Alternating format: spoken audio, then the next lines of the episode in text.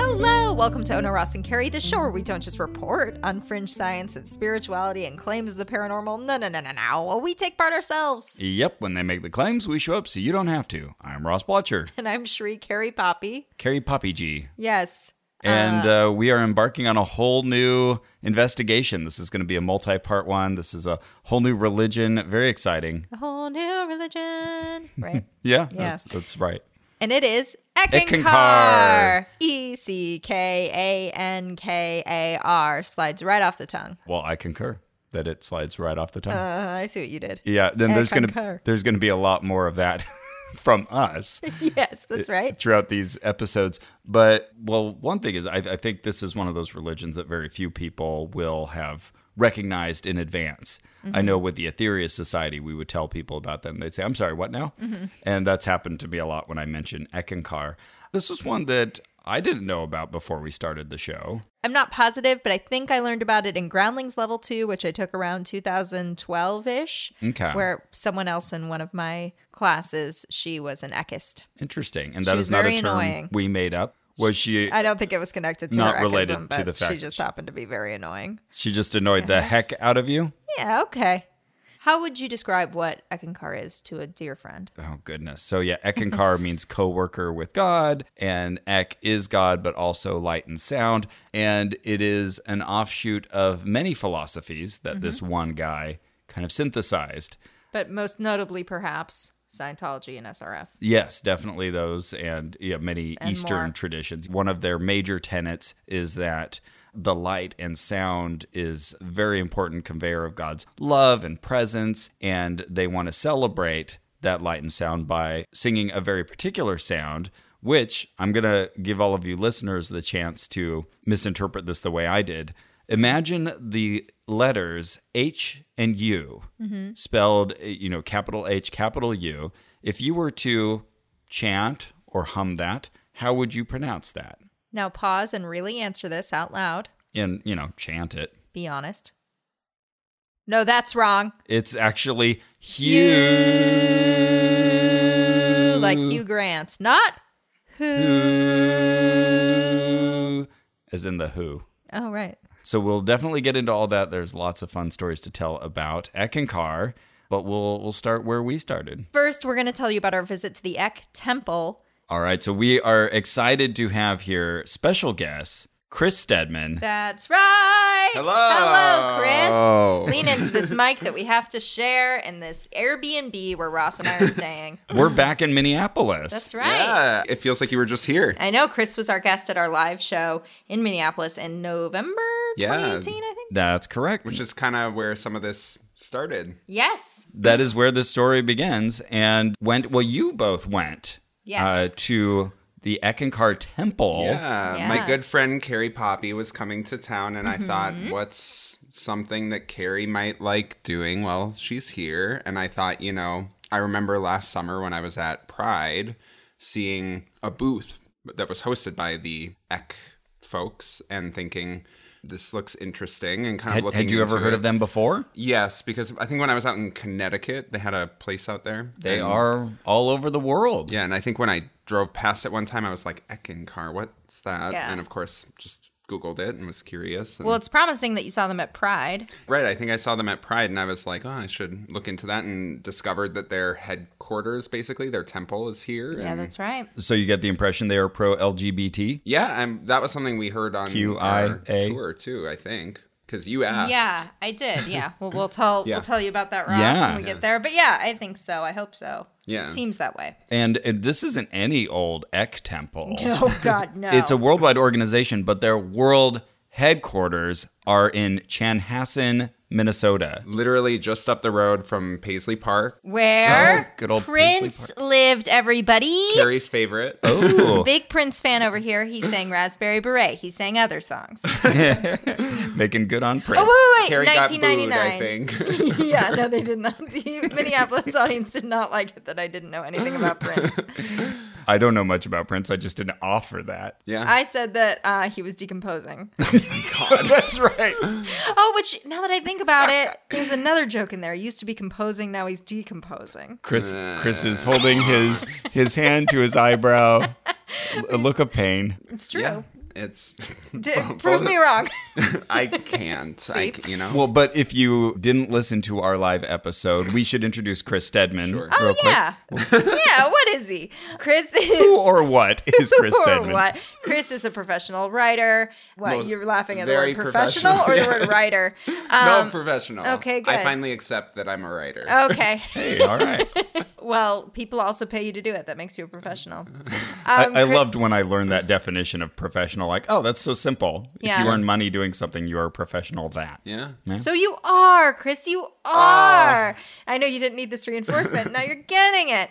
But uh, he wrote a wonderful book called Faiththeist about his journey Mm-hmm. from faith to atheism, and now he's writing a second book that I know what it's about, but I can't tell you. It's top secret. It's about his time in the CIA. In your current role, Yeah, I do some other things. I'm a fellow at Augsburg University here in Minneapolis. Carrie came and sat in on a class that I was guest teaching the other day. and I believe congratulations are in order. Oh, Chris and I are engaged.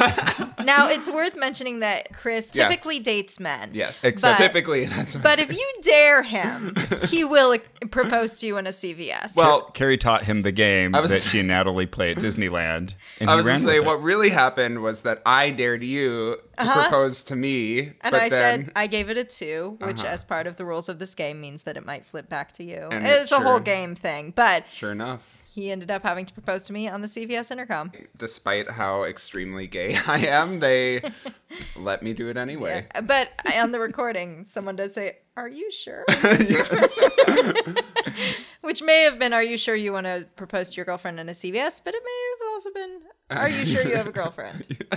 So we both went to the Ekankar Temple at different times. Yes. You went there before I even got to Minneapolis. Totally, yeah. So when I was looking at their website, I was like, wait, they offer tours that anyone can go to? We, we definitely have to do that. yeah, we drove up there. in We your did, Car. yeah. I don't know why I'm looking at you like any confirmation about the you have way a- we got there. It's a- was it a car. car? It's about half an hour from downtown Minneapolis, Mm-hmm. at least it was for us. And when you get there, it's kind of like a low lying cement building, but with one notable feature a big dome on top. Big golden dome. like right? pyramid thing. Yeah. Yeah, it's like a ziggurat, like Yeah, a, a okay. stepped pyramid. yeah, yeah. And yeah, the building is very horizontal, so much Mm-hmm. so that I don't feel it lends itself well to photography. Yeah, Because that's if a you want to good point. capture the whole building, you have to get way away from it. And then Yes. it's just this sliver. So then you have to choose some little subdivision. Of, I don't know. I was trying to take photos of the thing. Like, Yeah. you're not very photogenic. Yeah, it's very wide but not very high.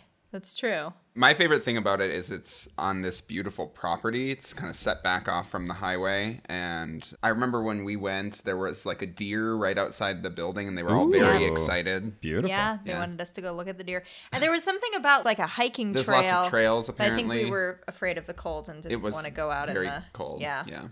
It gets cold in Minneapolis, Ross. They told me that they're on 174 acres. Oh geez. You ended up going a couple days after we did, so we're kinda gonna merge our two experiences Mm-hmm. of our tours there. And yeah, it was it was cold out, November, Minneapolis, snow on the ground. And you had Andrew with you? Yeah, and Cara. Nice. Yeah. Oh, okay, great. Kara, ever afterwards, she would tell the story of this day and say, Oh, Ross pulled me on one of his investigations.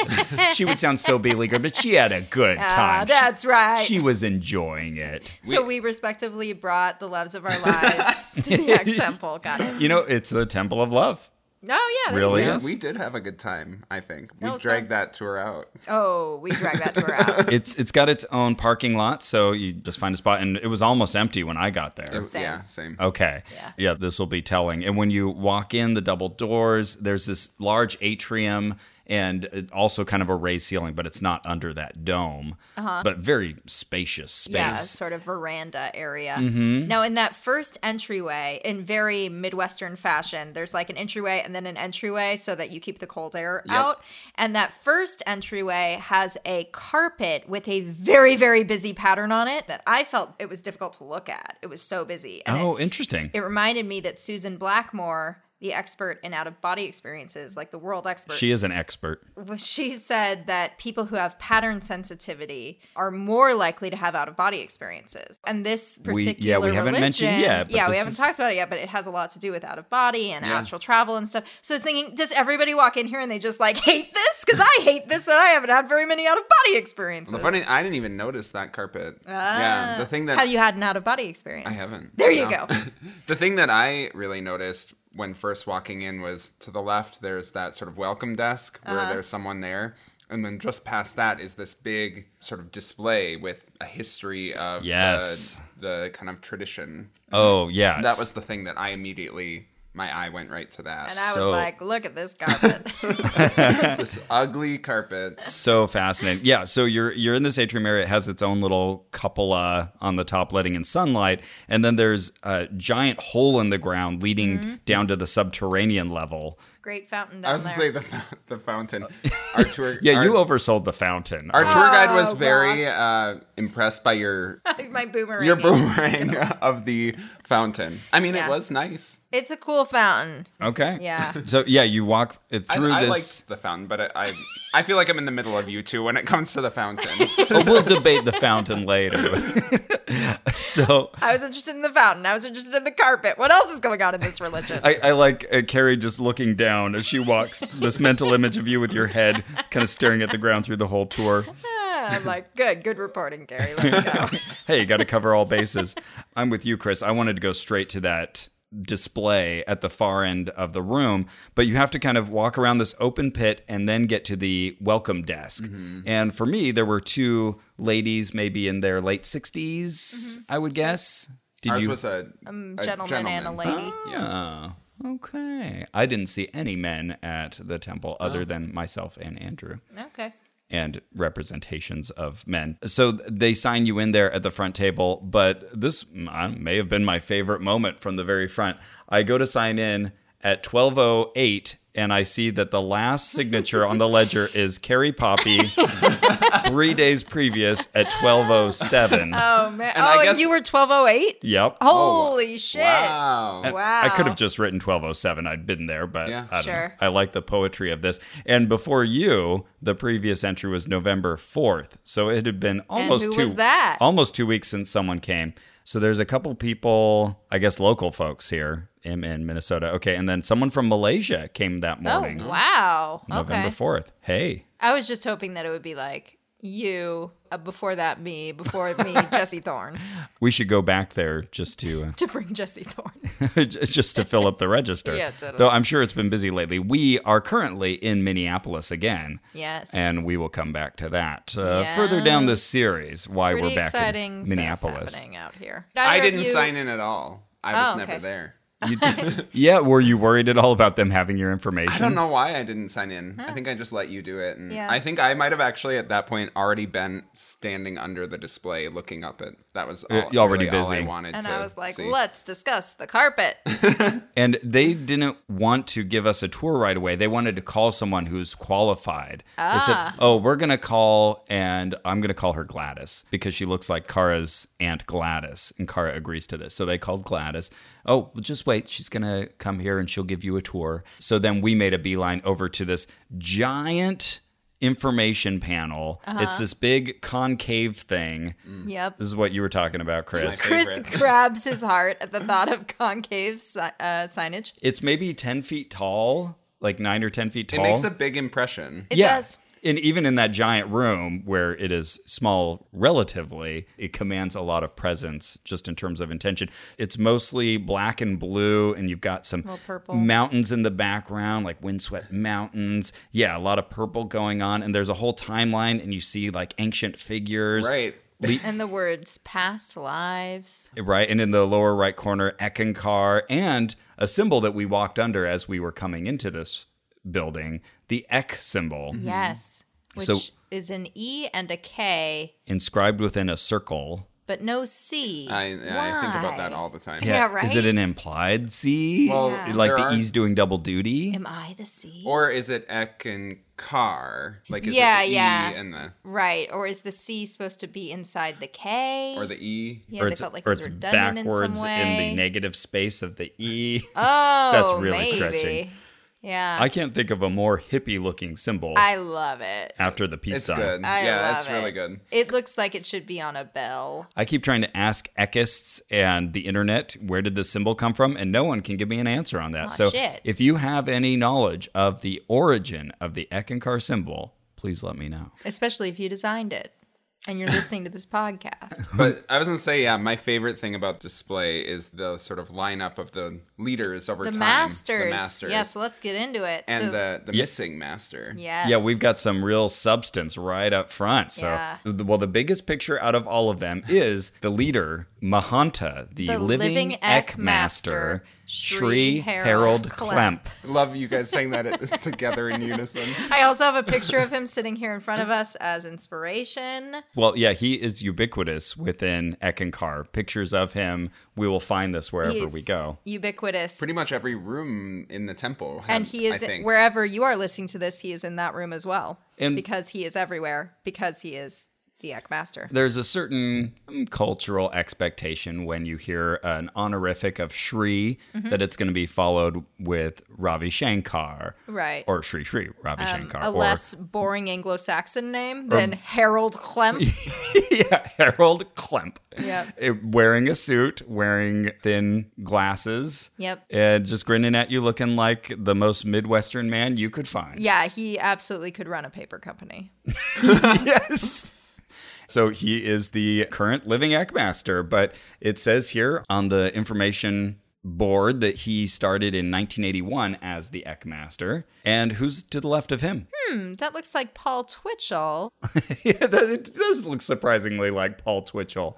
He is the modern founder of Eckankar. Right. And the date there is 1965. Because that's the year, according to Eck, that he received the knowledge of the Eck wisdom, which is actually thousands of years old, but that's when the modern. Right, movement right. Yeah, don't started. be confused and think that all of this began in 1965. Oh, come on now. That would be ridiculous. No, he didn't like come up with it on his own in 1965. No, no, no, no, no. It got channeled to him. He revealed it to a modern audience finally, but it's Yeah. an ancient tradition. And as you noted, Chris, uh, it says here on the display that he was the master from 1965 to 1971.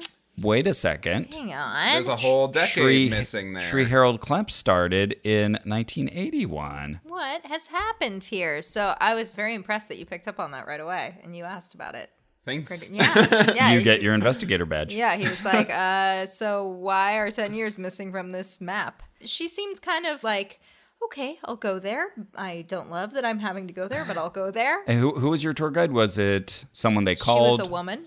She was she already at the desk, or did they have to conjure her I as think they she did was mine? at the desk. Yeah, I think she was there specifically to give a tour. Yeah. I had called ahead to ask if Oh, anyone that's could just right. come for That's a tour. right. So I think they knew that people were coming. They needed to be prepared. Let's call her Melanie. oh, Yeah. I get. I did convince myself earlier that her name really was Gladys, and I was like, oh no, Ross made a fake name that's the real name, but I'm pretty sure that was just my brain. Okay, well, we'll So go with Melanie. Melanie. Melanie was very nice. Yeah, she was. We got along real well. all right, good. Yeah, let's not talk about your ex, okay? so why was there this 10-year gap, Chris? What did Melanie say? Melanie said that there was a kind of interim leader, but that they knew always it was going to be an interim leader. Mm. And then after we left, I think we did some. That's a pretty long interim in an unbroken chain. Yeah. I've looked into him extensively since, so I can't really recall what all we knew in that moment. but Carrie knew yeah. enough that I have to do some I was extensive gonna research. say, Gotta look. I think the what, however it was exactly sort of portrayed, it was kind of smoothed over, and And then he was erased from the timeline. Totally. That's a real red flag. Yeah, just that his picture isn't there tells you something. This I remember very clearly. She said, well, he got too Mm. full of himself. that's right, he was tested, Yeah, or and something. he he and he like he failed. failed. And she said when Shri Harold was called forth that she felt in her heart, "Oh, that's my master. He's Mm-hmm. finally here. He's the one that I've been waiting for." Uh, Okay. that's Yeah. right. Interesting. Well, we waited for a while for Gladys to show up, and when she did, she was kind of a an Edna Mode type, like from The I don't know who Incredibles. That Ah, is the You- mom. the fashion designer. Ah, the fashion designer. Just like- uh, Brad Bird. Yeah, does Yeah, the voice, does the right? voice, yeah. yeah. not that short, but she just had that kind of same haircut Mm-hmm. and it was sort of a salt and pepper gray. Also, probably in her 60s, I would imagine. Also had this habit of punctuating things with a nervous laughter. Mm. So she'd sort of answer the question and then end with a and she would she would that's look cute. up at you uh, and this is a term I learned from you Carrie up from under so she'd like kind of tuck her chin down and look up towards you with her eyes and with that big grin and the nervous laughter it was so creepy Oh no. and Andrew and I took to doing this to each other for like a month afterward like we would say something we go That's I great. mean, I wasn't there, but I'm into it. I like the idea of it. yeah, yeah, yeah. I don't think Melanie was doing that, but now I'm She going to wasn't. imbue her with that quality in all my memories. and it was very clear that she was kind of respected, at least amongst this very small group of echists here, that she is the one who knows things. Mm. And later on in our tour, toward the end, we emerged back in the same spot. And one of the ladies at the front desk started answering one of my questions and then kind of caught herself and said, Oh, I'm so sorry. I'll I'll let you say that. oh, okay. so and- there's like a specific division of duties here. hmm And Gladys said to her, "No, it's okay. That that was very good." But there was just a little note of like, "That's right. Remember, Right, this right. is my job." Remember me. So we started asking her kind of those same questions about this display. We spent a long time over there. So she told us that Sri Herald is 973rd in this long line, this unbroken line Sure. of Eckmasters. I'm sure it's all true. Very specific number. And she said that he does live locally, but we don't know where. Yeah, okay. So here's the temple. We're here. She's obviously well experienced in Ekankar. Yeah. She mentioned that she studied under Paul Twitchell herself Oh, wow, okay. and yet she doesn't know where he lives. Interesting. Yeah. That sets up just another dynamic that I'm now very curious about. I'm going to find him. she told us that they have seminars twice a year in April and October. Okay. We're recording in April, just throwing that out there. Mm-hmm. Out there. We're in Minneapolis in April. Who knows why? He speaks on Saturday nights, apparently, at the temple. Okay. And he tells lots of stories. Oh. Huh. We also learned that anyone can become a master, there's no barrier to entry. Okay. uh, that seems like that can't be right. right. And she said, over time, across lifetimes, you might become the Mahanta if it's your mission. Oh, right. So, so Okay. that's maybe the caveat here because she had a very interesting other note. I pointed out we'll talk about these other people down the line of masters, but one of them is a woman. I said, "Oh, a, a female ek master, so you can be a woman." And she said, uh, "Yes, though, if you were to choose to be in this lifetime an ek master, you would incarnate as a male. What? So then you can't be a woman. Well, Well, But that would still be in- you. You could be a woman in some lifetime, See? just not in the lifetime where you're the Chris has got it. Eckmaster. But she, but the woman in Sorry, the image Carrie. was an Eckmaster in the lifetime in which she was a woman. right? That's so a we mistake have you only make once. Apparently. Sorry, Carrie. It's gonna be me, not you. Okay. Um, I, I learned later somewhere.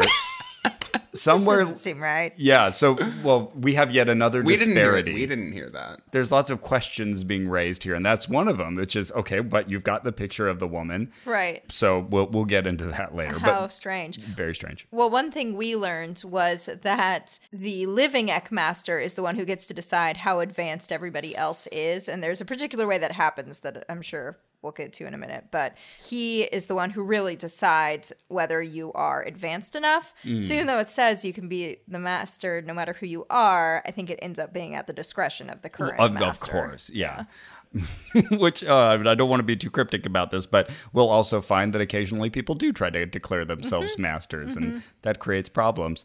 But she did hasten to emphasize well, the Sugmad, of, Mm-hmm. oh, I'm sorry, that's our term for God.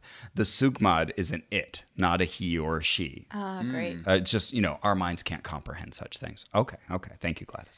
Uh, my mind can, and it doesn't sound right. We spent a lot of time at the display talking about um, soul travel. So, and yeah, how it's that's different what- from astral projection. Yeah. That's pretty much was the first conversation for us Ah. was because it says right there on the bottom of that signage it says dream travel or something. So she said like, so what do you think of your dreams? And We're like, "Oh, She had a lot of questions about our dreams. Yeah, I they're- feel like you had more to offer there than I oh, did. okay. Yeah. We were like, yeah, um, what, uh, they're great. What? Yeah, And- usually people don't want to hear about your dreams. I, I sure don't. Um, and she said, she said, Well, we believe your dreams are real. And we are like, What? That's happening behind my eyes in my head. What do you mean? And she said, Well, you really are going somewhere and, and they really are happening. But then she couldn't quite articulate. So that what dream where meant. I was like doing a double Dutch jump rope with a limp pretzel, that Right. that was That real. was happening. So this But- is the this was actually one of the moments on the tour where I felt like there was the sort of greatest inconsistency was Okay. this specific thing where she was talking about how your dreams are real. She spent a lot of time talking about how it's something that's literally happening. You're literally traveling in your dreams. But then she also said that they can be symbolic, and they can represent okay. different things that you are processing. So yeah. Clearly there's going to be some rules to delineate these things. I- after having that talk with her and then spending some time letting it percolate in my brain, I started to think maybe what she meant was like the masters or whoever really do take you somewhere, but Ah. it might be to like a dream theater where they are showing you these images and they mean something, but maybe not literally a cat's ha- head gets chopped off or whatever. And then sometimes you are actually traveling to other planes where those things are really happening in real time. And tomorrow when people wake up, they will still have been fact. I think maybe that's what she was getting at. all right. This is all very complicated. She did ask if there were like recurring places that we went to in our dreams or anything like that, and I didn't really have anything. You did though. Uh-huh. I dropped a real bomb on her.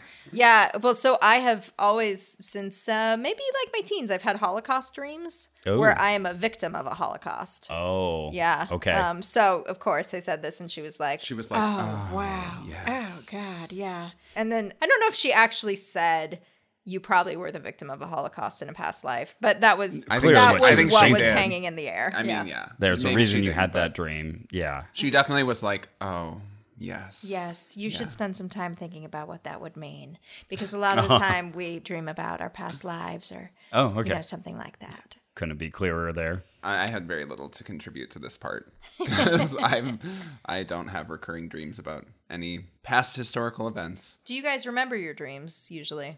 I'd say a minority of the time. Oh, okay. I do, but not consistently. I'd say it ebbs and flows. Like there are periods where I'll remember my dreams more often, uh, and then like right now, I can't remember the last dream that I had. Oh, So wow. it's been a while. If if I make a conscious effort when I wake up to recollect what I dreamed, then it will stay with me longer because I think it- Mm-hmm. Totally. it, writes to the hippocampus or whatever's happening.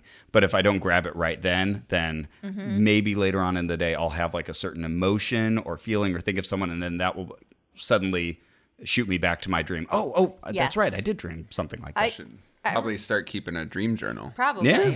I Not a bad idea. I remember them almost every night, but if my waking up process is interrupted, which includes by an alarm, then Mm. I won't. So, but if I wake up naturally and I'm able to just be like, "Whoa, wow, I can't believe I was riding that elephant," then I'll just remember it. So really, we should just call an alarm a dream eraser. Yeah, we should.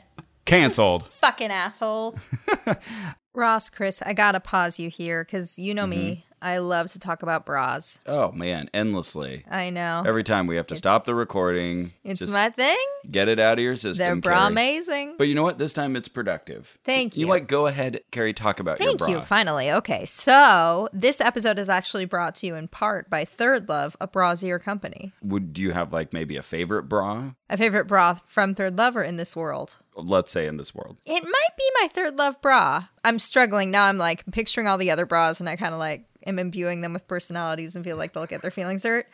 But it's definitely up there. My Third Love bra, very good. Carrie has a mighty empathetic mind. Thank you. No bra left behind. really, the Third Love bras are really good. They're very comfortable, and the I gotta talk about it. I have to talk about the strap. You know me and that Ye- strap. yeah, it doesn't uh, slip. It doesn't slip. If you're like me and you have real round shoulders and they always just want to come on down, And they you're- won't. drag it back up. Drag it back up. Every single time, you try to make it look like that wasn't part of the social interaction. I find that about five hours of my day every day is just pulling that bra strap back up. I've done the math. Think how much more effective you could be without that. Yeah. So when I got my third love, I was like, finally, what am I going to do with all this time? time. Well, and the nice thing is it doesn't take you long to find one because at Third Love they have a fit finder quiz. All you do is you just answer a few simple questions and find your perfect fit in 60 seconds. Yeah, and it's got a 100% fit guarantee. So every customer has 60 days to wear it, wash it, put it to the test. And if you don't love it, you just return it, and Third Love will wash it and donate it to a woman in need. Which is awesome, so you don't feel all wasteful. And I love that they wash it. Thank you. Third Love features tagless labels and lightweight memory foam cups, all designed to be super comfortable. That's right. And Third Love knows there's a perfect bra for everyone. So right now, they're offering our listeners 15% off your first order. Oh wow! So go to thirdlove.com slash oh no o h n o now to find your perfect fitting bra and get 15% off your first purchase. That's thirdlove.com slash oh no for 15% off today. All right, what were we saying? Another important concept that was introduced to me here was that Ek is all about light and sound. And I had asked about the word itself, Ekankar, what does it mean? And she said, someone who labors with God or works alongside God, whereas Ek itself is the essence of God. Sugmat is God. Ek is the essence of God. Sugmat is also truth. Look, there's a bunch of terms, okay, and we'll try to unpack them as we get to them. But Ek is also light and sound, the Mm-hmm. light and sound of God. And so she mentioned that God has a very specific image or light and a sound, which uh, we will get to later. Certain tone. And then I asked, oh, okay, well, does God also have like a touch and a taste and a, a feel? And this is Can I taste them? and this is where she did her artful dodging, where she would turn her chin down and look at us with those creepy eyes. Oh, she's tasted God. and then she just, you know, won't answer it. She moves on. We did There were some moments where we asked questions and our tour guide was like, that's a secret. Right, that's a secret. Or Oh. like, No, I, I- didn't say it exactly like that, but kind of Right. got like that a little bit coy about You haven't it. Or- earned it yet. Yeah. that and then also sometimes it was like oh that's highly personal Mm. so we were talking about her relationship to the Ek masters who i guess we might as well share they come to your dreams and they come to your subconscious and guide you so we were kind of asking her about that process about them coming to her and she said oh well that's that's very personal i feel i probably should Oh, and she wanted you to tell her your Holocaust yeah that's dreams. true She yeah, and also she was commenting on how close my cell phone was to my Oh, that's my right. genitals. yeah she warned chris that he shouldn't keep his cell phone so close to his dick Oh. So okay, we've got so that she little was not bit of afraid to go pseudoscience. to personal places. yeah that's true that's a very personal place. So Uh, she was afraid he would get cancer Oh, Well, no, she was afraid I wouldn't be able to have children. Oh wow! Oh, so maybe Yeah. it's your balls, not your dick. And maybe it was both. You should have. Are we talking about my balls or my dick? can we I will clarify? say, Wow. I will say, to be fair, she was very sort of bashful about it. It kind of took her a little bit to like Mm-hmm. Totally. come out and say what it was that she was worried, and it was me really kind of pushing her, like, no, you can tell me what's You know- what are you worried about? Now that I think about it, in this marriage, there are at least three reasons we won't be having kids. Because where I keep my cell phone. Your cell phone being number one. yeah, that's really Um, the biggest obstacle that we face. Uh-huh. Your rare attraction to women, and Do we need to get into Least my sexuality and important. Oh, parsing it out sorry. here? and third, and least important, of course, that I've had a surgery that makes me sterile. That is least important. Yeah, yeah. Mm-hmm. All right. Anyway, Good times. We're still going to have people confused, thinking that you're actually getting married. It was a joke. We're not everybody. getting married. we're not getting married. Yeah, we'll we'll say To each that. other. We'll say that for the literal minded and those listening while doing other things. Sure. Anyways, You're doing dishes. I get it. It's new promo time, James. What you got, Aneke? How about this? You need more black friends, Minority Corner, every Friday. Uh, okay, but girl, that doesn't say anything about how we're a podcast that talks about queer issues, race, politics, and pop culture. Now it does, because I've already hit record. Oh, girl, you so sneaky. You be Linda tripping me. Minority Corner. Learn, laugh, and play. All from a perspective that's black, queer, and ladylike. Because nobody puts minorities in the corner. Every Friday. so we did have more of a conversation about succession. I was proud of Kara. She threw out the question, said, Well, how do you choose new masters? They're chosen by the group. That's kind of how she characterized it. That Oh. you know, it's a decision that's made. I wonder if this is like Teal Swan saying, "Oh, the audience chose who I'm supposed to call up because I Hmm. could see the audience's energy pointing toward this one person." Right. I asked about Jesus because she was saying uh, many uh, important people throughout the ages have been Eckmasters. And I said, Okay. Oh, what about Jesus? You know, You I heard of wanna- Jesus? Are you Christ opting here? And Excellent question. She said, I see him as a master, but not a Mahanta. Oh. He came to bring love, which is good. That- Okay. That, that, was it. Which is good. And when Gladys is giving you what she wants to on a topic, that's it. All right. She's done. Up from under. so creepy. and, and I asked her, it was it something like the Catholic Church where there's, you know, like the white smoke goes up? And she just did her laugh and smile up from under. That was her answer. she wouldn't tell you? Nope. Oh, I can tell you. Do you want to know? Yeah. Okay, so I ended up reading a book by the assistant of Sri Darwin Gross, and she describes this process. So basically, there is a night, I think they said it was usually a Wednesday. It's not announced to the echists ahead of time, but that day they'll suddenly be like, hey, we're going to have a little meeting. Um, you might want to be there, wink, wink, wink.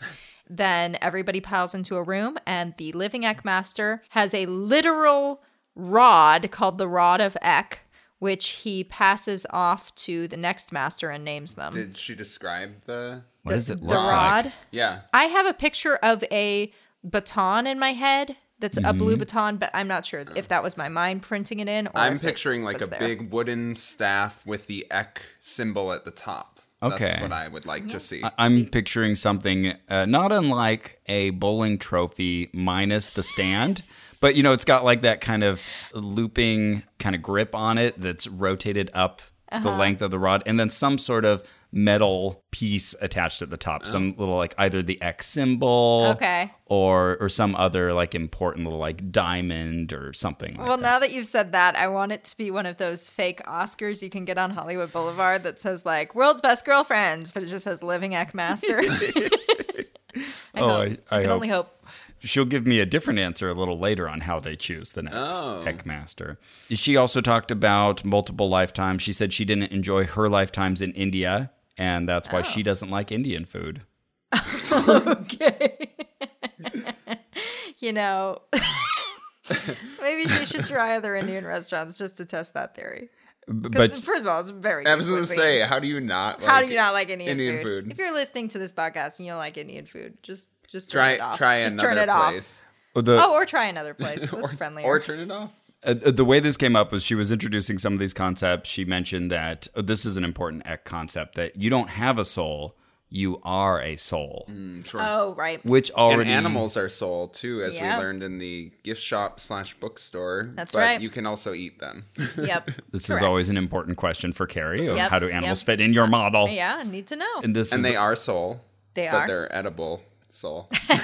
This is Yep. uh, all very reminiscent of Scientology, which from day one will say, "Oh, you are spirit. You, you don't have a spirit. You, you are a thetan." if anything, you have a body. You are a spiritual being that Right. temporarily has a Physical body. experience. Exactly. And then she was mentioning these planes of existence. There are multiple planes of existence within Ekankar. She explained that the gold represents the soul plane, green is the physical plane, pink is the astral plane, orange is the causal plane, blue is the mental plane, and there's an additional etheric plane. So there you go. Those those are all your planes. And there you go. And That's right. That got to the question that we were asking about what's the difference between like soul travel, dream travel, and like astral projection. Mm-hmm. And she was saying the astral plane is lower. And that's the plane where more playful spirits kind of hang out. That sounds right. Yeah, I, she was talking about the causal plane and asking me, "Well, is there any place that you've ever really wanted to go to?" And I said, "Well, Minneapolis." that did get a genuine laugh from her finally. And she mentioned that she's always wanted to go to Russia. And she says that sh- she feels that may point to a past life of hers in Russia. And I said, Oh, well, I've always loved Indian food. Maybe I just long Oh, for I was Indian. going to ask if she liked Russian food. Yeah. Ah. I bet you anything she thinks she's Anastasia. I bet you anything. I need to go back and demand bring her back out. I have follow up And questions. then be like, have you heard there's a rumor in St. Petersburg? Huh? Nobody? Okay. Journey to the Past? No, Oh, it's there's that the, one It's too. the Bad Bluth film. Actually, it was one of his. What? You don't even like Anastasia? I'll say that's one of his better films up there with uh, the first Fievel film, um, America, American Yeah, Tale, uh, an American Tale. Yeah. He doesn't like Don Bluth. Do you like that Don Bluth?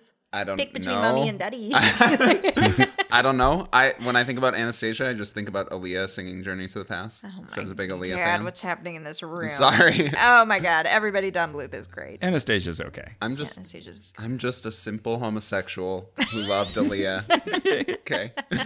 Um, speaking of musicians, I remember at the display our guide talking to us about Prince being just down the road and how a lot of people in this physical plane have maybe try to deal with it in all kinds of harmful ways like prince did with Yes. drugs and those kinds of things Yeah, because creativity gives you this connection to the sublime, but then that can also be too much if you don't have a philosophy to sort of guide you. Sure. And then that's how you end up addicted to drugs. sounds right to me as as a sober person. Okay, fair enough. Now that I look at my notes, she was giving us a lot of content up front Yeah. that would make more Yeah. sense to me later. Yes, yes. Uh, she mentioned that she personally and most Ekis practice like just 15 to 20 minutes a day. They have a spiritual exercise, An exercise, okay. yeah, an exercise that they'll do. And you just get to be. That's how she characterized it. Excellent. Sh- She mentioned Sounds nice. Yeah. she mentioned that it was especially good to do here. She let me take a picture of the diagram. She didn't have any issue with that, so that was good. Excellent. I appreciated that. Does seem like something they put a lot of time into presenting in a certain way. And it wrapped around to the back, and I really wanted to go take photos of the back of it because there's more information there. Oh, there was. Yeah, but I just didn't feel comfortable doing that. I felt I was pushing my photo allowance here. Yeah. I did mention, oh, one of those faces in this lineup of masters looks a little familiar to me. And she said, oh, maybe you've seen it in a dream. Oh. Maybe you have. Which one was it? Do you know? You know, I don't actually. I Maybe don't remember. it which- was the dream where you were playing double dutch with a limp pretzel. Is that what you said? I, I have no idea why I came up with that, but um, Yeah, I like to imagine that that was with um, one of the guys holding the pretzel was one of was these Ek um, hold masters. on, I want to say my favorite one was Fubi Quants. Ruby Quans. That's one of the. I like Ruby Quants is one of I'm handing a book to Chris. immediately grabs out like, wait, wait, wait. You you had to be making Okay. that up. Fubi Quants. There's a pronunciation Yeah, guide. You it's are Oh. Fubi Quants, pronouncing it correctly, as far as I can tell. the guardian of the Shariat Ki Sugmad at the Katspuri Monastery in northern Tibet. But he is uh, thought by others outside Ekankar not to have existed. But Fubi Quants is just such a great, like, name a white person would make up, being like, wow, no, someone from Tibet. Ah, Fubi Quants! like, didn't even try. but apparently, he was the Mahanta during the time of Buddha. Yeah. That's correct. These names are amazing, and she seemed to be very familiar with all of them. Now now they all look familiar to me because I've spent a lot of time reading about them. Since we're on a little Fubi Quants kick, can I just Yeah. tell you something real quick? Yes. As we were talking about how funny we think this made up name is, I was telling you, Ross, that it reminded me of my two favorite made up names on the spot. One of which is my friend Abe and I were driving one time, and I saw a guy named Kale Hills, who's very funny on Twitter. so as we were passing him, I said, That's Kale Hills. He's really funny on Twitter. And Abe s- he pointed at another woman walking on the street. He said, Oh, that's Chrissy Scissors. She's great on Instagram. Chrissy Scissors. That is a brilliant response. Really good. And then another time I was at a dinner theater, like one of those mystery dinner theater things, and you have to give yourself a name as you walk in. And I didn't know I was supposed to do that. And so as I walked to the table, they were like, And what's your little mystery name? And immediately it came to me. I said, I'm Celery Bankhead. so celery with an extra. yeah, with an extra L. So it's like- Celery. So it's like Tallulah Baghead, but yeah, Celery. but Solelary. Uh, so then the next time I was on Jordan Jesse Go, they made me come up with a name, and I said Solelary Bankhead, and they lost it. and it's still my favorite fake name. no, it's fantastic. Now you're not a fan of the show Psych, are you? I'm not. That's a running joke in Psych is that Sean will come up with a new name for Gus every time they introduce themselves to someone. Uh-huh. Sure. And so it's like, oh, I'm Sean Spencer, and this is my partner, and he'll come up with some absurd Chrissy name that, Scissors. that now he has to live with for the rest That's of the episode. I'm terrible at coming up with stuff on the spot, though, as you know from my promptu dared proposal at CBS, where you were great. my story was that we had met at that CBS uh, two years ago exactly. and I had come in with a big cut on my leg. Tried to buy regular. tried to buy Band-Aids. regular band-aids and carrie was there in the same aisle And it was saying like, you, "You can't, can't- put band-aids You on can't a put a cut bunch of that band aids big." on that. Now we're married. now we're engaged One thing leads to another. we're not married yet Oh, sorry. gotta ask cvs Wow. if they'll let us rent it Oh, out. yeah, yeah. Fair. Anyway, about Fubiquans. sorry Uh, now this reminds me in a fish called wanda one of my favorite made-up name moments is when kevin klein's character gets caught inside the house by john cleese's wife she's grilling him on who he is and he says i'm harvey manfredensen and so they carry on the conversation and she's just sharp as a tack and like spotting every inconsistency in his story and she says well mr manfredensen I like her. Very good Uh. delivery. Anyway, now we can continue to the conversation at hand. Oh. Yeah. How's Fubiquans doing? So she told me then that there is an important sound. She wanted to introduce the sound to Oh, me. right. Sure. And I see they've already got little pamphlets on this other table. And, you know, I've seen the word HU. How did you think that was pronounced? hugh Like Hugh Grant or like, like who hugh farted? no like hugh grant Okay. Oh, you you had the That's right, right. of it. Okay. Ross and I both figured it was who. oh sure Because they're already ek. Who is actually like a gentler sound. It is. I also just figured, okay, I think I was picturing people chanting it, and I Yeah. thought you don't want to add a diphthong every time you re enter the chant, right? It's going to be Oh. much gentler if you're singing and right. then I. Who, who, Well, then you're if I'm, absolute- Yeah, yeah, like I'm dipping into a pool every time. i don't know why but to me With a thong. hugh Right. feels more feels more sacred Really? Yeah, it's Are more you a big Hugh Grant chant-like. fan? No, not at all. Oh, all right. But when I think who, I think of like Caddy Gaze being like, who? When you say somebody. Oh, okay, Okay, interesting. okay. All right. So Everything that I think about gets filtered through the, the gay. Hey, uh, and all of spirituality gets filtered through the personal. And Mm. she said, Would you like to hear this CD? And I said, Well, there's only one answer to that. Uh-huh. And so they have, And she said, "No, okay, put it away." so they had a an old style CD player there from a Target or whatever, but it's Uh-huh. just a dedicated, I play CDs. She puts the CD in Ah, it yeah. and presses play. And I hear this glorious sound emerge, which I happen to have here on my phone. Whoa, Ready for it? I'm ready. You ready? Yes. There's only one answer to that. I decided I had to be ready. I have my Hue app. Hue, experience the God Wait, sound. there's an app. There's an Yep. Mm-hmm. app for that. And You ready? Here, wait. Let me turn up the audio. The menu says "Hue, listen, watch, try more." I'm I'm, really going to click listen. intrigued by try.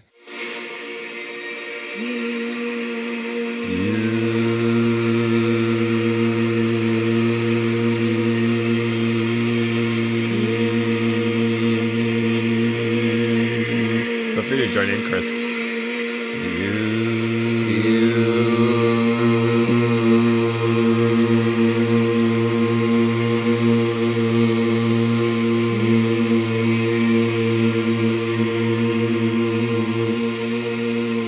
You get the idea.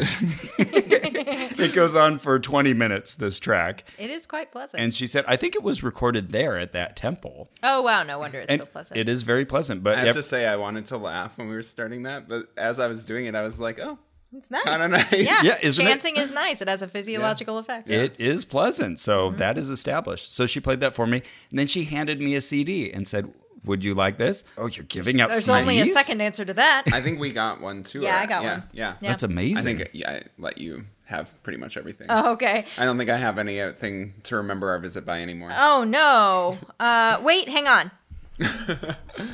I was gonna give you this to you at the end, but now you're the owner of an Eckencar pen. Oh, That it's was in a box. I'm opening cost the money. box. Yeah, I can see that. Oh yeah, it's got a barcode.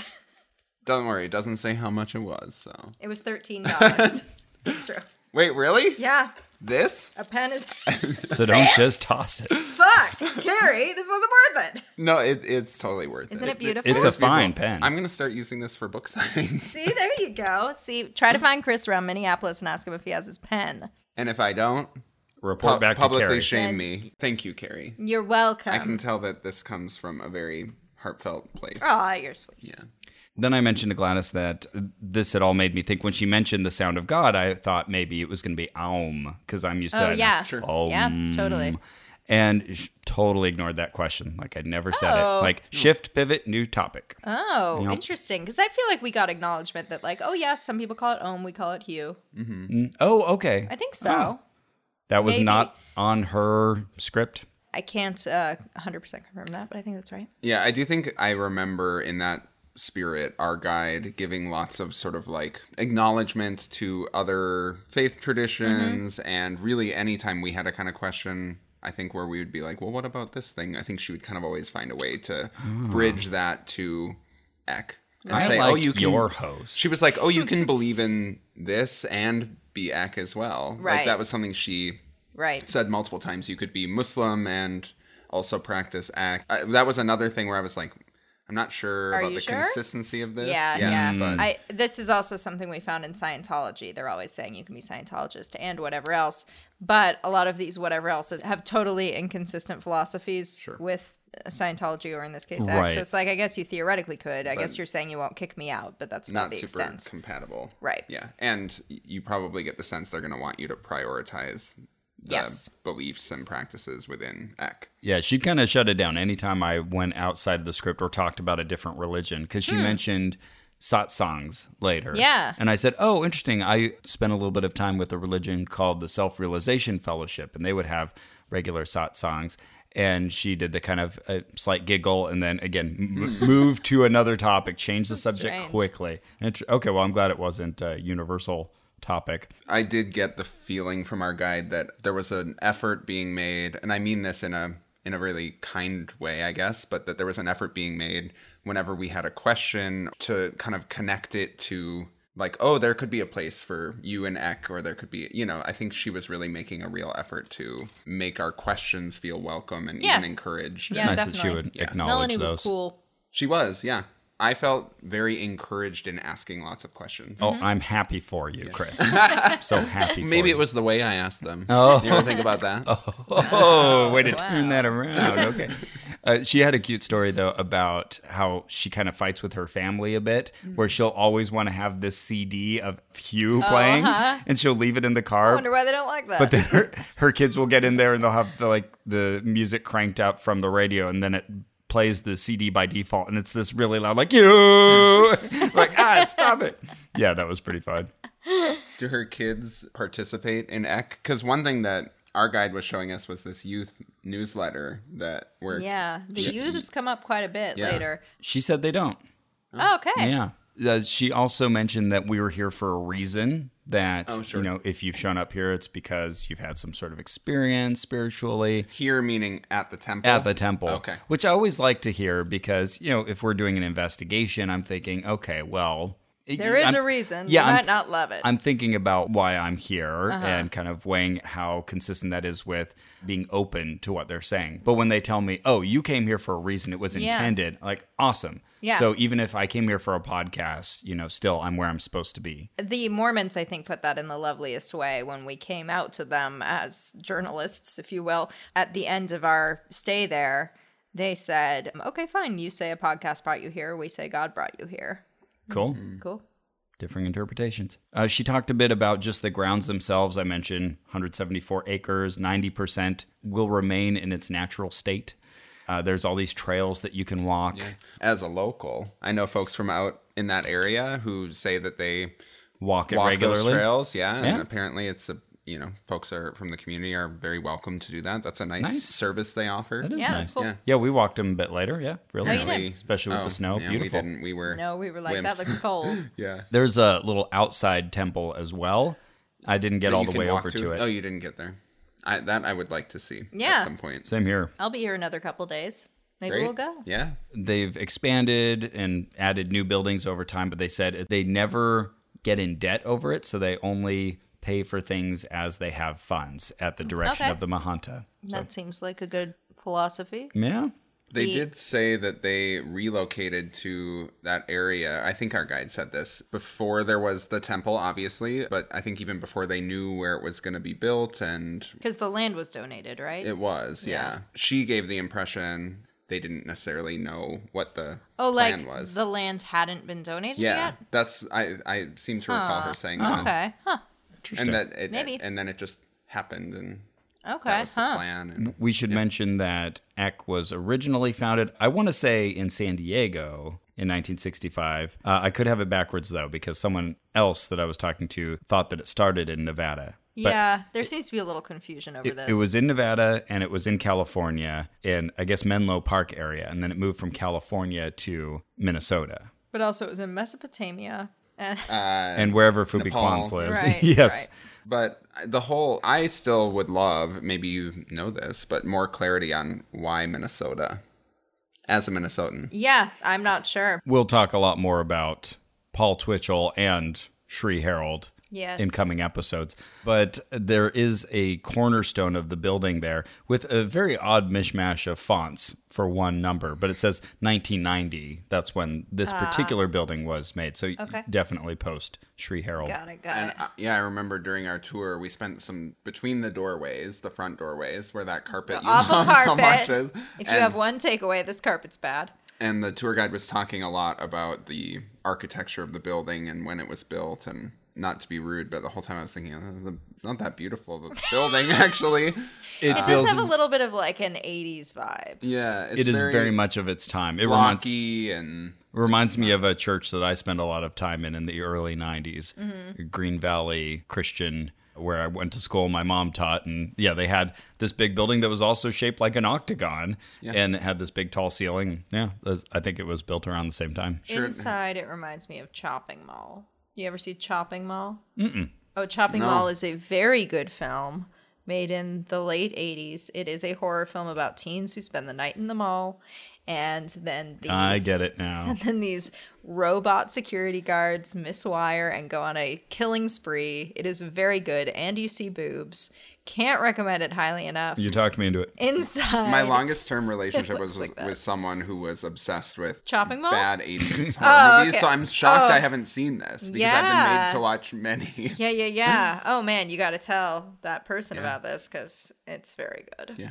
So she's telling us about the grounds and she's telling us about the trails and it, she's walking us towards the door. And we haven't left this lobby and it feels like she's ready to get rid of us. Oh wow. So okay, We meanwhile, spent a long time in the lobby too. we did. Yeah. But we were marched through every single room, like even the multi-purpose rooms Good. that had like no were. function. As, But before- as was I, I was but gonna I say, feel I had to ask. for it. Between Okay. the lobby and when we started going to the classrooms, I was like, I need to use the bathroom. That's how long we'd been in the lobby. So I left you Oh, wow. alone. okay. Do you remember this? Oh, she and I made out then. Yeah, yeah.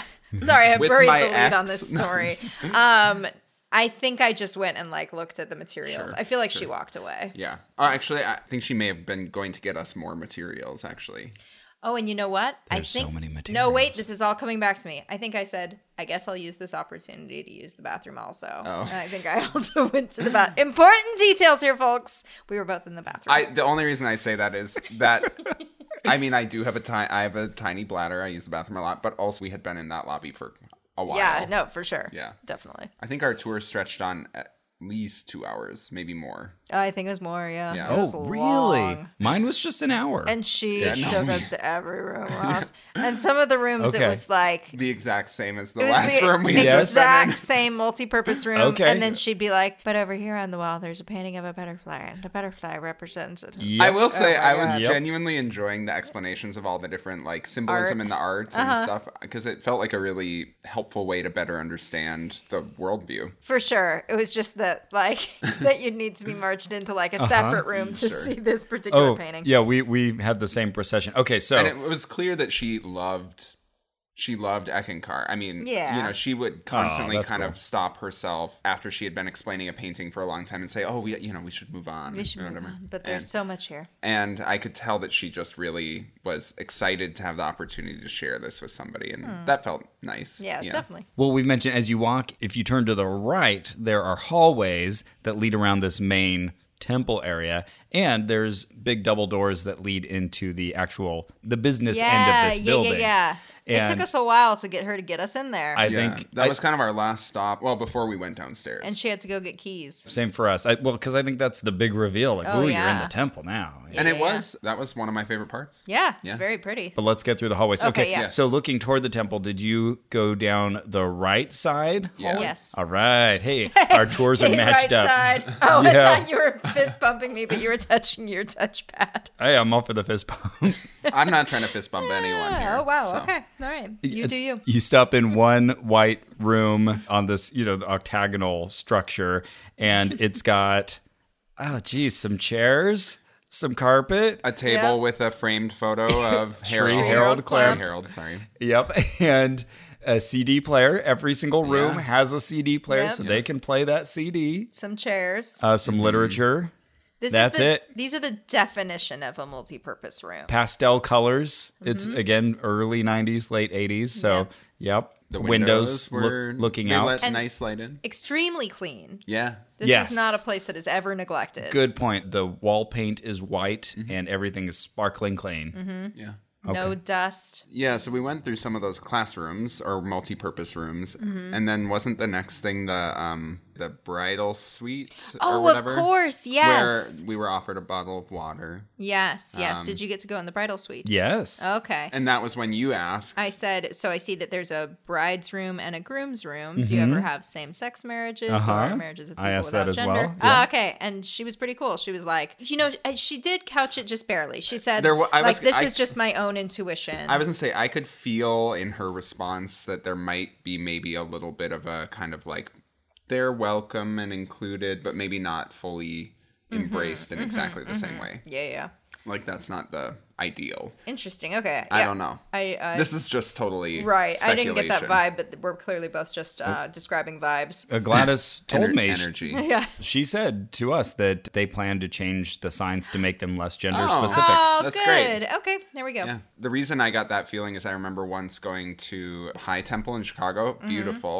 One of my favorite places. Mm-hmm. Nice. And, you know, there's a lot of language in the temple about how the Baha'i tradition has been radically inclusive uh, in ways that a lot of others haven't for a long time. Mm-hmm. But then you if you kind of to say a little bit more about lgbt stuff it becomes clear that that's not so but That's it's not what we mean by inclusive. Right. and Okay, so got it. I feel like if we had maybe pushed a little bit more there, it would have like I would be interested to know what their history around that is, when maybe Mm-hmm. they started doing that and whether or not that's something that they really strongly embrace or not. I right. Uh, don't know. Right. But on the surface, sounded like they were welcoming. Yeah. And then we asked her about the ceremony, whether there is like a ceremonial book or like a certain order of events if you have your wedding here. And she said, Oh, yes. You know, we have a particular little booklet you read from, just like you might have one for a funeral or a baptism or whatever. And I later saw that at an event I cannot speak to, but that may or may not have happened in Minneapolis this weekend. After the bridal suite, we went into the chapel. Mm-hmm. Is that what it was called? Oh right, yeah. That well, that was my favorite room because not only do they have those pictures of all the masters, except the missing Darwin Gross, but also they have a copy of their sacred text, Yes. the Shariat Ki Sukmad, yes. which this is probably the first time I've said it without stumbling. Yeah, I have trouble with it too. I also always want to call it, for obvious reasons, the Carryot Kisuk mod. I have it on my. You should write that. I should. Maybe I will. Uh, if we get 5,000 new and upgrading donors in one year, I will write an entire religious text. It could be very easy to do when we talk about split off groups. Yeah, uh, that's true. I'll just borrow from all of the other religions Right. I've joined. Anyways, I yeah, I have it on my Kindle app and I've been trying to read it that way. That is their sacred text. There's two parts and it was in a single volume. So we talked at length about all of these Ek masters, but then at one point she asked me if I would like to try this spiritual practice that they have, which is to open the Shariat Kisukmad to a random location after you've asked it a question. Oh, oh, love it. Okay. I I, said, "Ooh, bibliomancy." I, know. I was just going to say, I used to do this all the time as a Christian. Okay, here we go. Yeah, I've heard a lot of people do that within Christianity. You know what? I'm going to grab a book. Let's do it with something else. But go Okay. on, Ross. Uh, I'll be back. Okay. So the Yes. the only question I could ask it was, how would I know what you have to say is true? Okay. Yeah, great. I flipped open to Did page you say this internally or externally? internally. Okay. And then I flipped open to page 389.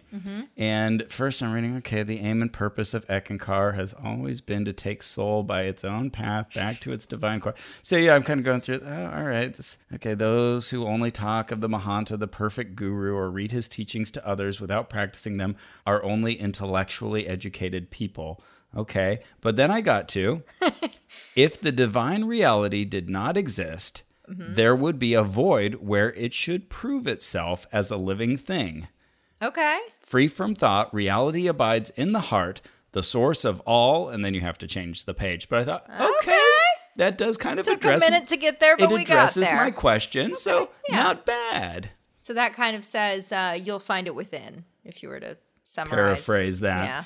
It- it's almost like a, a kind of a statement of like the rocks will cry out if we do not proclaim Jesus. You know, sort of Mm. a similar thing. Like if if it didn't exist, there would be this huge void, and it would make itself known. Right. We would be aware of Okay. that void. oh, okay. I'm not saying it's a satisfactory answer, Sure, but it sure. was No, I'm just answering my trying to wrap question. my head around it. Speaking of intuition, I did a quick little online search about the LGBT thing Hmm. Oh, yeah, specifically, okay. and I, I found this really helpful resource on Carleton College's website. Okay. That Carleton's based here in Minnesota, and it, it says that Eckankar texts, or they consider such matters as abortion, divorce, or sexual orientation to be individual decisions, and as an organization, take no stands. Okay. But then uh, Sri Harold wrote a response to a youth question about homosexuality where he said, Whatever one does in his personal affairs is a matter solely between divine spirit and himself. The living Ekmaster wants to direct soul to its true home in the ocean of love and mercy. He has no interest in social issues or reform,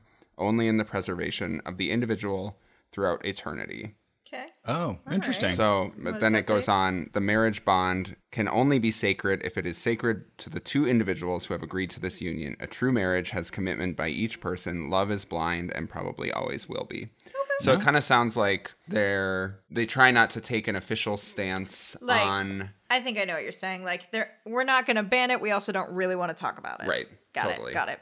Well, can we try this exercise exercise on a few books that are not the Bible and are not the Shariat Ki Sugmad? Let's do it. yeah. I say holding a Bible. So never mind. One of us is going to have a Bible. I think that should be you, Ross. Okay, got it. Chris, I picked out for you Harry Potter 3, The Prisoner of Azkaban, Great. and I have the IKEA catalog. All right. So we each ask a question, something we really want to know, and then flip to a random page and see if the answer is there. Okay. We're asking the question privately. I'm going to say mine publicly, but it's up to you. Okay. Okay. All Anyone right. else? Okay. We're ready? Yeah. Okay. I'm going to ask a question that I think maybe the Bible could answer. Okay. Somewhere in there. You know, I don't want to be a jackass like what rhymes with silver. Sure. Okay. So, I'm going to I'm going to What ask does rhyme with silver? That's the problem. Nothing does. Orange, you glad you asked. All right, I'm going to ask how do you properly draw boundaries, you know, with certain people in your life? okay. Okay, and then we're gonna flip open here. Oh, I'm somewhere in the New Testament. Okay, and I'm just gonna point right here. Looks like we're in First Corinthians 10, and where I'm pointing, it says, "Yet God was not pleased with most of them, so their dead bodies were scattered, This is scattered, what you should do. scattered over the desert." Hey. hey! Oh. Okay, so if Solution. if you're not you you are having troubles establishing boundaries in your life with people, scatter their Uh-huh. Scatter dead their bodies dead over bodies the, in de- the desert. Okay, I learned something. okay. Perfect. Okay. Do you have a question, Chris? yeah. My question is Still thinking about Ross's. Sorry. I yeah, me too. Shariat Kisugmad 1, Bible 0. oh no, I think that was a pretty good answer. My question's far less serious, and my answer will probably be less Mm-hmm. Sure. intense. Okay. Um, although, who knows? Who knows? I haven't read this book in quite a while. Mm-hmm. But my question is Will my marriage to Carrie Poppy be successful? Okay, good, good, good, good. Okay, so I'm flipping open Wow. the book. All of our marital bliss rests on this, you guys. Slytherin in possession, Slytherin heading for goal, Montag scores, Lee grown 70 20 to Gryffindor. Well, this sounds what do you like a think? successful sexual intercourse. We're just both getting scores. Slytherin proceeds toward the goal and scores. Oh, he scores. Oh, Sounds great. like Slytherin is beating Gryffindor, but isn't Slytherin the kind of the bad one? I think so. I'm They're not- the I'm not a- ambitious ones. Oh, sorry. Are you Slytherin? No, Okay, I don't know. I don't know Harry Potter that well. I'm so sorry. I used I'm Ravenclaw. You're Raven. Oh, okay. What are you, Carrie? I have no idea. I have no She's idea. probably Ravenclaw. We're readers. She's Two she's a Ravenclaws. Hermione type, yeah. oh, yeah. And, and Hermione is in Gryffindor, but she's supposed to be in Ravenclaw. Oh, Which? what am interesting. I? well, you're Slytherin. you're very supportive. Just instinctively, I wanted to put you in Hufflepuff. Great. Hufflepuff. Hey, okay. I could be wrong I, about that. I take it. Okay, I'm going to be a Great. little cagier about what my question is. I'll tell you guys what I mean by this off mic later. But Okay. my question is basically there's a situation that I have to decide whether to be just patient about it or let it go. Sure. Okay. All right. So IKEA catalog. the catalog says leaf armchair. a chair. Be patient. Sit in the chair. Be patient. Be patient. That's the answer I want and the answer I don't want. That's right. There's three chairs there. There's three chairs. So it's probably referring are, to like- other people in your life as well. oh my God. Exactly. Everybody just needs to sit down for a moment and Pink, pay blue, forty and nine dollars white. and ninety nine cents. It's perfect. Actually, I feel. See, now this is the power of this sort of thing. I feel better. Wait, really? Carrie Um, actually feels but better over Hold there. on, you opened to a page that has an earmarked corner already. Did you earmark this ahead of time? Uh, okay, I can Feels do it like again, it- though, but yeah, that's, of that's- course wide open there. You're right. Okay, all right, one more. Now we're testing the system, though. Okay, now my question is: Am I doing this correctly? I went further down this Bible page just to see if it got better. And one of the next phrases is The people sat down to a feast which turned into an orgy. this is not helping.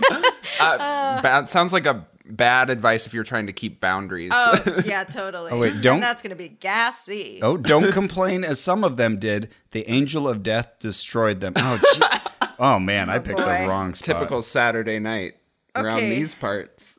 So my next question was: Am I doing this right? I opened to a page that does not have an earmark. Oh, it does have one. God damn it. Okay. Wow, Am there's I so doing many- this right? Wait, Uh, this is your Bible, Carrie? No, it's no, the it's- Airbnb. We're at an Bible. Airbnb. They highlighted a verse on this page which says, There isn't any temptation that you have experienced which is unusual for humans. Huh. That's actually kind of cool. I Yeah, like that. I like that. that just reminds you that hey if you're going through a hard time or something that you're tempted by remember that others have experienced that as well that's helpful But that's, what if n- I want it to be unique? what that's not an answer to my question if I want to feel special? Then you need to get over that. to yes Um, snowflake I okay, I opened to a, a random page with the question, Uh-huh. "Am I doing this right?" And now I have the Lejean Gap pair of curtains. Yeah, but look what it says underneath. With a busy family life, a calming bedroom is all the more important, at least until those little 3 a.m. visitors come snuggling up. ah, so it's telling you just to be calm Be draw the calm- shades Yeah, there we go. Yeah, just wait it out, girl. It's gonna be okay. Mm-hmm. Until All those right. 3 a.m. anxieties come. Oh yeah, well, the, I think that meant in my case that'd be Ella. Sure. Yeah. well hey that worked we all got Cool. wisdom from our Right. books Oh, It turns out you can do I that don't with know anything. that I did, but I think you did. Uh, the Slytherin were doing great. Something something. Uh, the ambitious Quidditch. the ambitious ones were doing great. Yeah. Is Quidditch? Is that the game? You got And- it. Hey. Well done. Have you ever thought about how Harry Potter sounds like Carrie Poppy? I think about how it sounds like Harry Otter, which is Oh, a hairy gay yeah. man. Oh, okay. An otter is a gay man who has got a lot of body hair. Oh, okay. So So, I'm like- it's redundant then. Yeah. Oh wow. Yeah. And 'Cause since I have- J.K. Rowling is declaring every character of Harry Potter gay these days, Retconning the whole Okay, thing. Yeah. Mm-hmm. I didn't know that, but I own a T-shirt that says Harry Otter in that font, and it has a great illustration of an otter wearing Harry's glasses.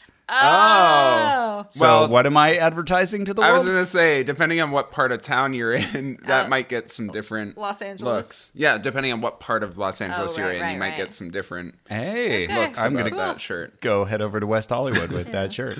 See what happens.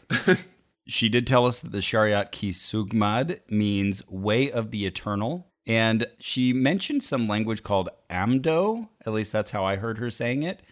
And she also Did she try to sell you some knives? no, that's Amway. Ah, okay. Uh, and and also Sanskrit, which I have heard of. And she said that Ekankar itself was in one of those languages. I don't think she was even sure about that. Anyways, she also said the Shariat Ki Sugman is possibly the oldest teachings known on earth. And I thought, okay. Oh, wow. Introduced in 1965, but sure.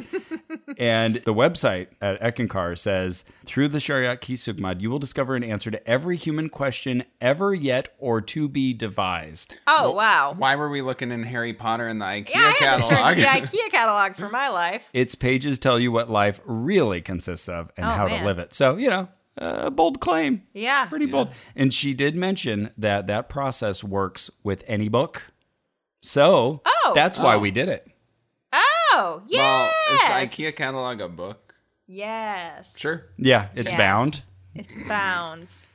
It's bound to have the answers. Uh. Uh-huh. Oh my gosh. Boy, that was a lot of walking on that tour, wasn't it? At least once we got Fair going. amount. Fair amount. I was so glad that I had comfortable footwear. If you were going to recommend some comfortable footwear to our audience, uh, does anything come to mind? If it were like a, a lovely spring or summer day and I wanted to look stylish, but I Mm-hmm. also wanted to look comfortable, but I also wanted everything to be sustainable, Well, that's what a girl wants. I would probably choose Rothy's. Do you know about Rothy's? Oh, yeah. Well, they happen to be stylish, sustainable, and comfortable enough for everyday wear anywhere. That's right, exactly. And they are a shoe company, as you all know. And this episode is sponsored in part by Rothy's. Rothy's makes flats for women and girls from recycled plastic water bottles. They're designed to be environmentally friendly, comfortable, and stylish, and they're machine washable. Now, I have a pair of Rothy's. I like them very much. They're green with beautiful gold sunbursts on them. And now that I think about it, the Ekis would really like them. We're recording in my apartment right now, these inserts. Chris isn't even here, you guys. Wow. Uh-oh, Real we lot just of get- movie magic here. we just gave away the whole thing.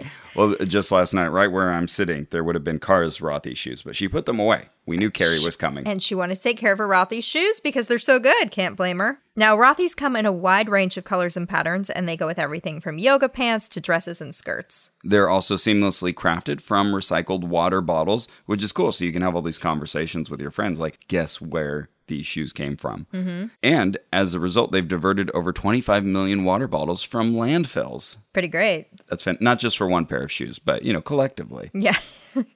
that would be too many. Yeah, bottles then that going would be into kind one of shoe. wasteful. Like, I don't know, what happened? They have to like burn millions of pounds. So there, $500,000 a pair. No, they're pretty affordable.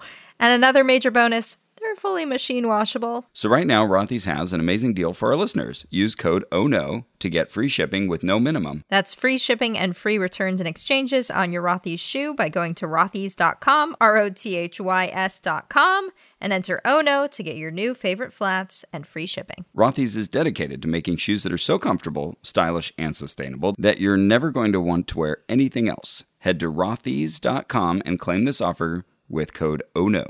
And speaking of sustainable, Carrie, And we were. we have a Jumbotron. A Jumbotron, now those are sustainable. we wanted to tell you about a special shop online called Tiny Cat Designs. Made by Catherine Ciarani, a recent PhD in ecology. Ooh, she's believe that? I believe it. Yeah. Oh, okay. Yeah, you're right. It's not that extraordinary claim, but it's impressive. Congratulations to Catherine. She's been working part time on starting a business making clothing out of sustainable materials. And apparently, she and her husband are huge fans of our show, and they listen to it while they make these clothes. We notice there's an owl design, There's a bunch of owl which stuff. is fantastic. Mm-hmm. There's some bee stuff, which I mean, maybe she's clairvoyant because that's going to come up, coming in up this very ac- soon. investigation. There's also some fun designs with cats and cactuses and Bicycles. foxes. It's all really cute stuff. Yeah, check it out. The shop is at tinycat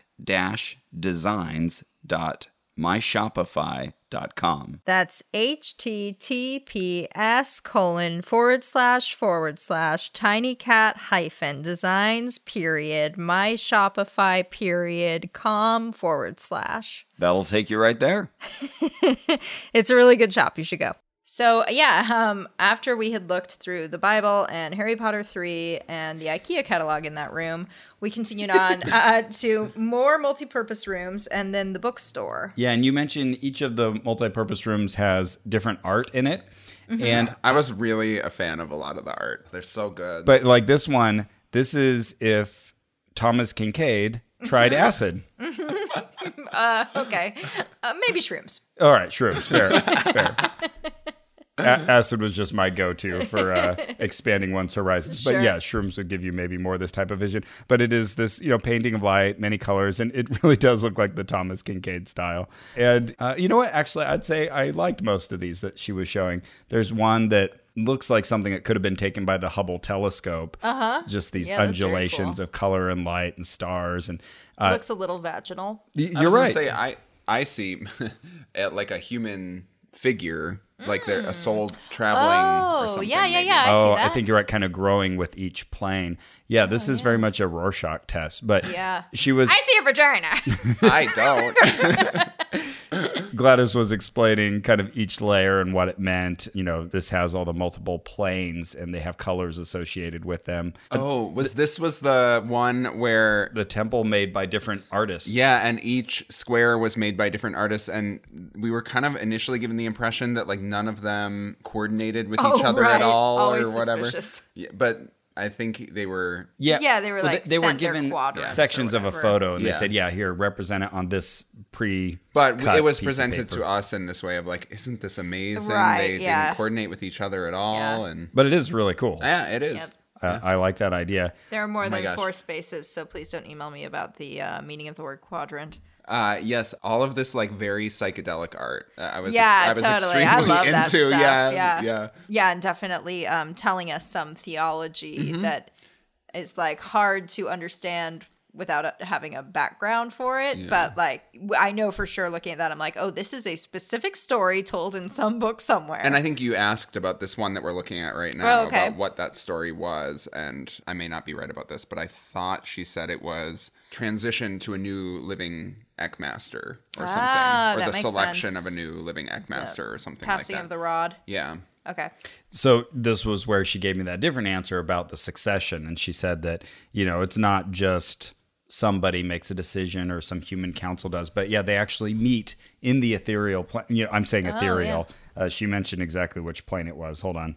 Well, what whichever plane it is, they meet there, and that's where they hand off the rod of power. Oh, actually, you know what? I think there is a picture of the rod of power here. Oh, finally, we can resolve this debate about Yeah. what it looks like. Oh no! Is it a fake Oscar? oh, I love this photo, but you Wood, don't see the rod wood. of power in it. Oh, God damn it. They're all grouped around him, all of oh, these how masters. convenient. It's, it's some guy's got his back to the camera. But is and we she's- can't see it. but she's telling me this that they meet to discuss who's going to be the new Eckmaster. And I'm thinking, okay, but really, how do you choose? yeah. Well, it's the existing Eckmaster picks.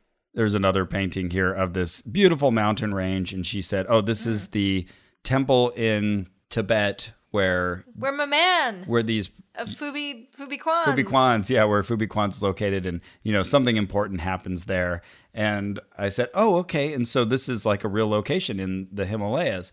And she said, "No, it exists on the whatever plane Ah, it was." I- Okay, I, think That's we where had my that man Fubi same is. conversation about that Yep. same one. Yep, we did. Because she had said that she saw it in a dream before she saw the painting or something. Ah, yes, yes, here's yes. a castle in the That clouds. looks very looks much like Disney. Cinderella. yeah. Yeah. so Disney. Yeah, I think all of these are in the downstairs Yep, gallery. definitely. Oh, and then a loving painting of Sri Harold, Harold Clamp, Clamp. done in black and white, and it's looking Looking like a paper salesman. Yeah. Mm-hmm. Very uh, thin features, uh, kind of like drawn lips and uh, a long straight nose, not a giant nose. I wouldn't be able to pick him out of a lineup.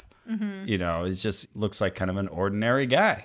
like the most ordinary. Mm-hmm. He does have attached earlobes, which is notable. Oh, At least in this interesting. painting. Do either of you have attached earlobes? Nope. All right. Yes. I don't think so. I think. But then I stretched them years ago. Oh, okay. but I think, hard to aren't they know. attached? I mean, I think you have enough of a droop that it wouldn't count, but I'm not sure. I definitely have earlobes. Yeah, me too. I did a Google image search for Ekankar Rod of Power, but it was unsuccessful. damn. unsurprisingly. Well, while we were downstairs, we talked to our guide about how she got interested in all of this astral travel and out of body experience Oh, and yeah. projection Yeah, and all her that. story. and she told us a story about being i think she was like six years old maybe eight and she was playing with friends and just suddenly left Four- her body Weren't they playing like Foursquare or something, yeah like, something that? like that and she suddenly left her body and was hovering at the ceiling looking down at everybody When you see something like that, you want to explain. Well, yeah where'd that come from? absolutely And she, I mean, it was emotional, Yeah. the story that she told, because she had no frame of reference for She was what this scared. was. She was scared. She felt like she couldn't talk to anyone about it. I mean, I'm relaying someone else's story. Maybe this is not how she would say it herself, but Yeah, but I, I seemed to. that's how i uh, I remember interpreted feeling it. like it was scary scary.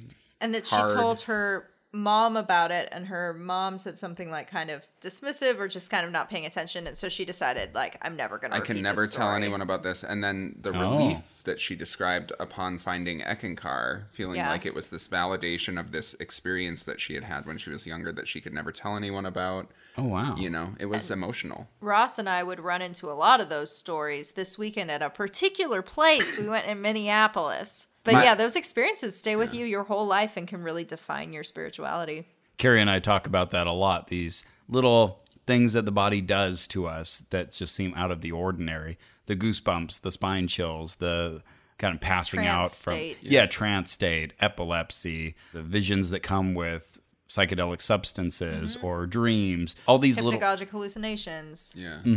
It just really drove home for me the like power of shame over Oh, those kinds of yeah. things and how whatever we might think about Ekankar, like what a gift it was for her to Yeah. have uh for the first time in her life a space where she could talk about this experience Yeah. without feeling shame or judged about it and it just made me feel like, you know, I, I would like to see more space in our culture for people to talk about those kinds of experiences without being laughed at or judged or th- that kind of thing. And to be given the option of a scientific explanation without it being like you were dumb to have believed Mm-hmm. totally for otherwise. it to be taken seriously Yeah. and treated compassionately you know but also for someone to be shown another way of looking at it Yeah. yeah but i it did make me feel like on some level i was like this is not the explanation that i have for this but i at least feel grateful that she found a space That where you she have could an feel explanation. not judged Yeah. for it and Yeah. Yeah. like she could make sense of it in some Mm-hmm. way and and sounded like it had been a traumatic experience in some ways so for her to get some peace around that i thought that was nice Yeah. but awesome. I'll, i mean i can't imagine having an experience like that at six and, and being so little. trying to make sense of that i Yeah. mean Yeah, definitely. I think I would assume I was dying at that age. Mm-hmm. I would just be like, oh, I'm going up to heaven now. i don't think i would even have the language to articulate what had happened to Uh-huh. me Yeah, for sure. but yeah and then we went to the hall Then we go to the bookstore. no there was the hall downstairs I first just keep the rushing event us hall to the bookstore. and we did Oh, see yes. the fountain as we walked downstairs. Oh, the fountain, you guys. your favorite Carpet not so good. Fountain so good. Well, because it made it look like it was like the way the light shone up through the water, it made it look like it was like liquid gold. yeah, it was cool, man. Ross didn't isn't it- impressed, but didn't it it have was good. He changing just liked Don lights? Bluth, so or was it the same colored light the whole time? I I thought it was the same. think it I, was thought the it was same. like golden. Okay, all right then. False Maybe memory. it was changing though. but it was just this tiny little bubbling fountain. it was amazing. it was amazing, you guys. I saw God in it.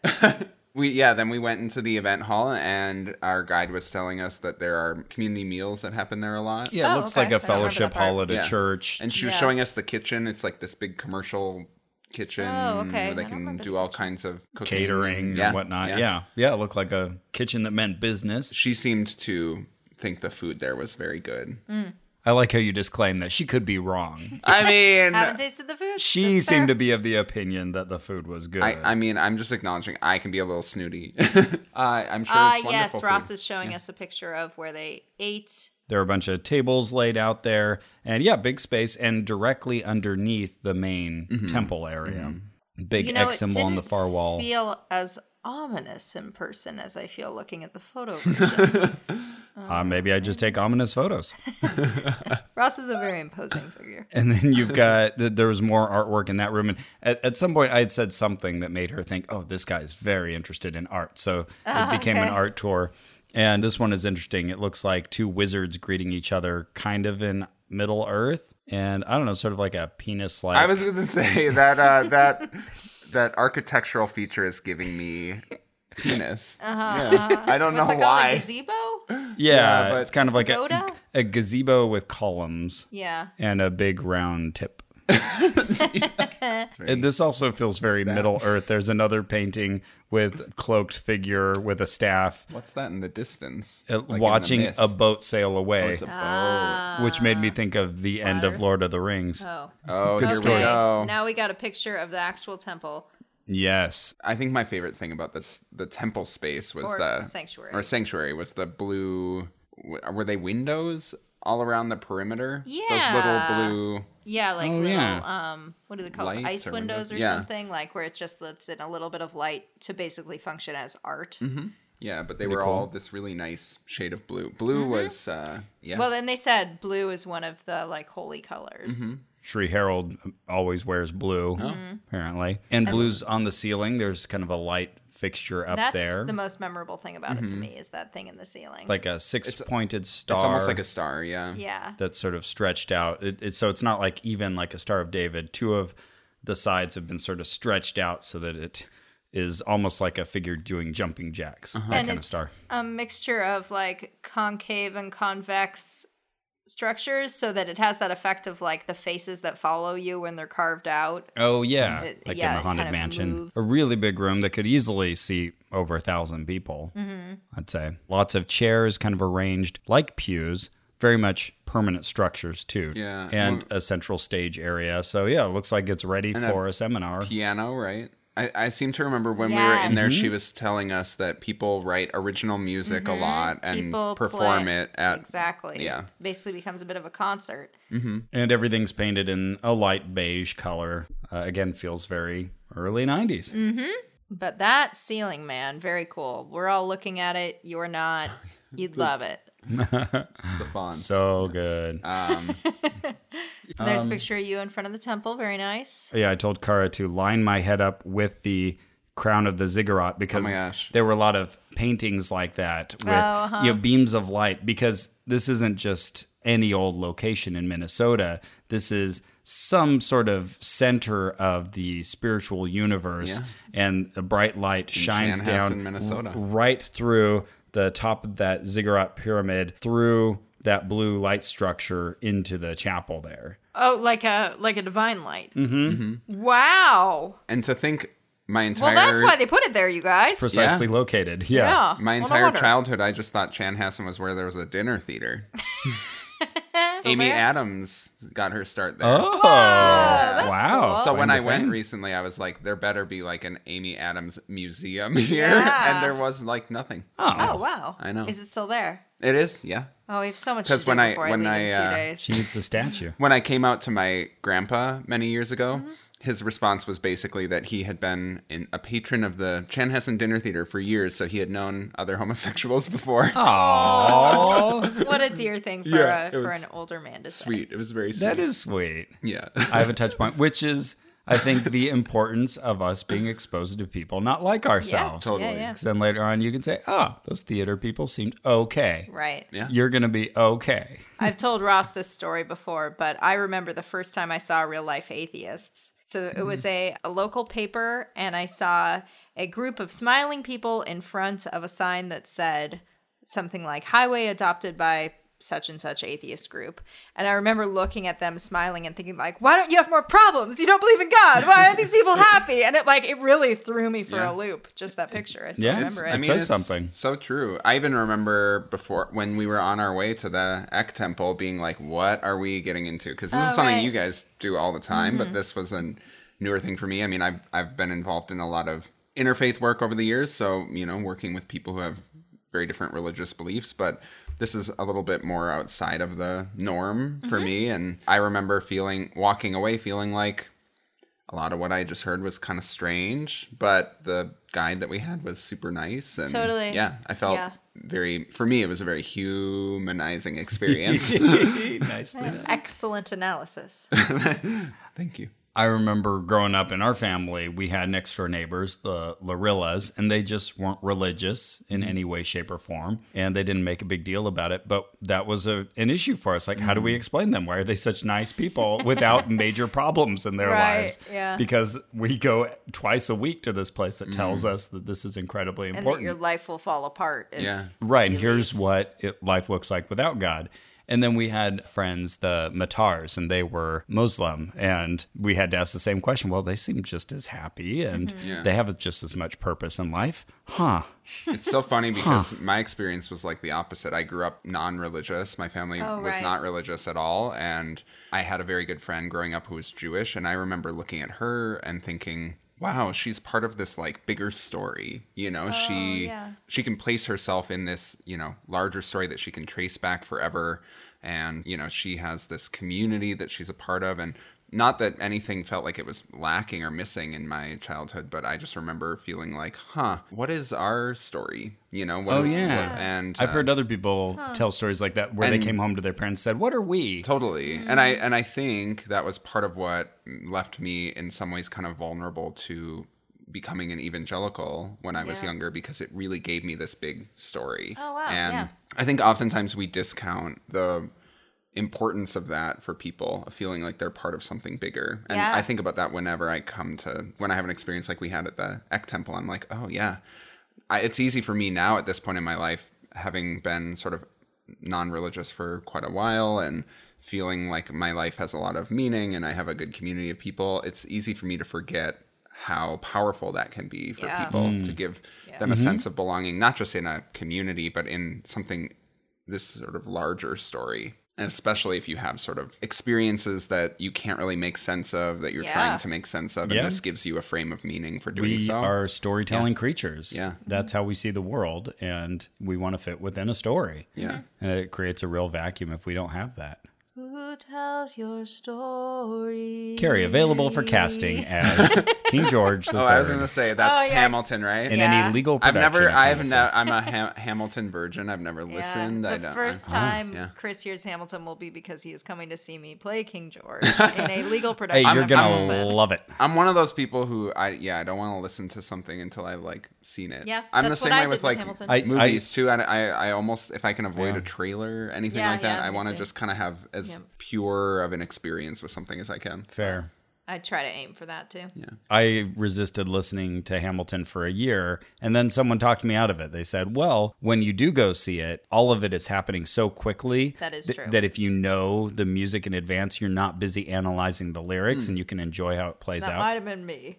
oh, maybe. Maybe because I remember I this is usually my philosophy, but in Hamilton I was like, oh shit, this happens so quickly and like a lot comes at you. And then I listened to it and just loved it, and I still haven't seen it. oh yeah, it's so good. I don't know It's why so I just have good. this resistance. I recently got in the car with someone who was playing a song from the Book of Mormon, which I still haven't seen and Uh-huh. really want to see.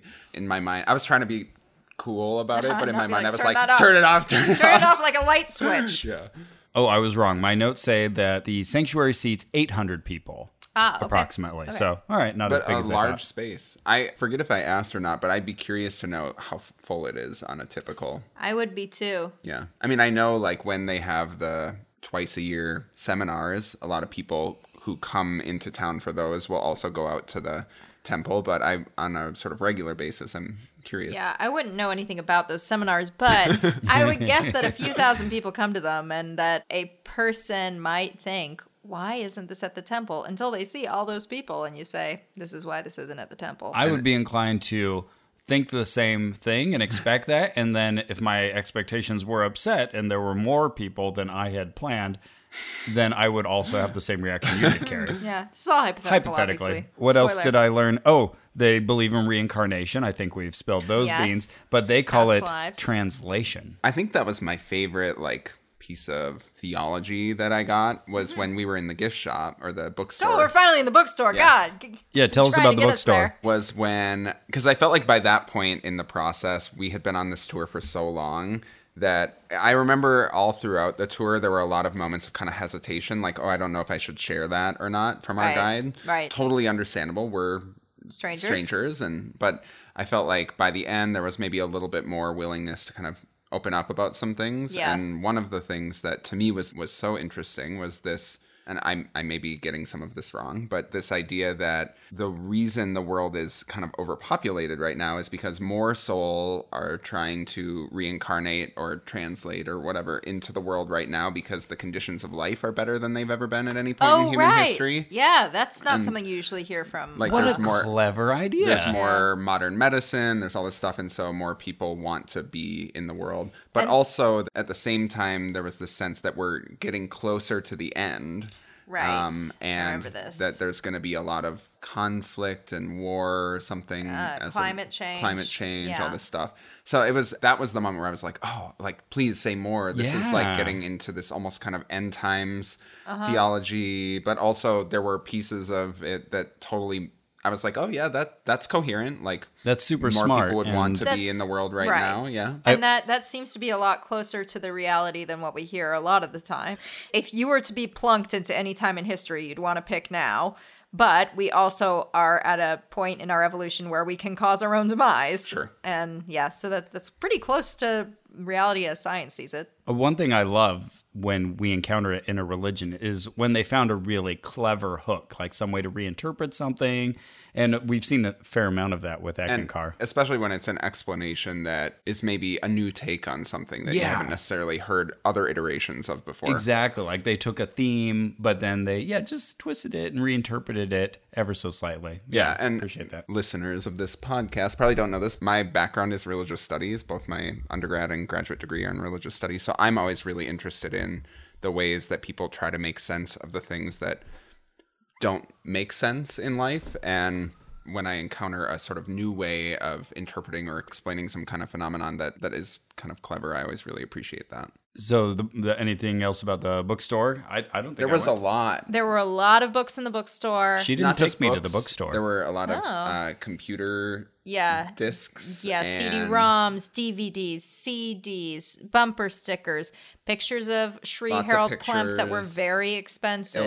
illustrations of all the leaders, the Mahantas. Yeah. I bought a book, I think there.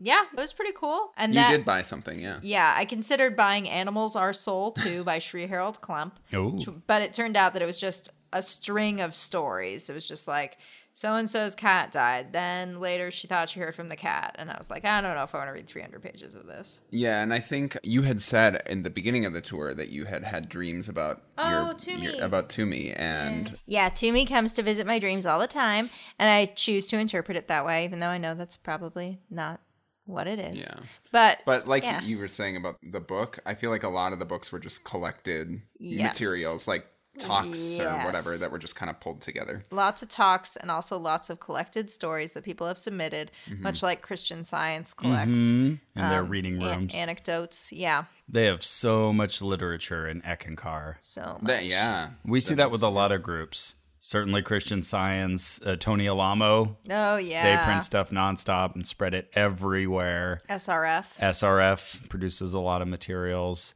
Scientology. Yes, maybe not as much as these ones we've listed. Right, but at least their authors stopped writing. yeah. Yeah, where was the bookstore located? So if you start out on that right side of the horseshoe, the Mm-hmm. it's on the exact other end, left side of the horseshoe. Oh, There okay. was We just kinda kind of breezed past a that. Kit not a kitchen, kitchenette kind of thing over there. Coat room. Oh, by the coat, room. Yeah, by the coat room. Oh, very nice. Yeah, we did get to see the coat room. I was like, "This is the last room you got to show us," and she was like, "Yeah, this is the coat room. We put the coats in it." And my I had already put my coat in there. oh, okay, okay. Oh, hey, hey, hey. Taking advantage of the coat room. great way to end a tour.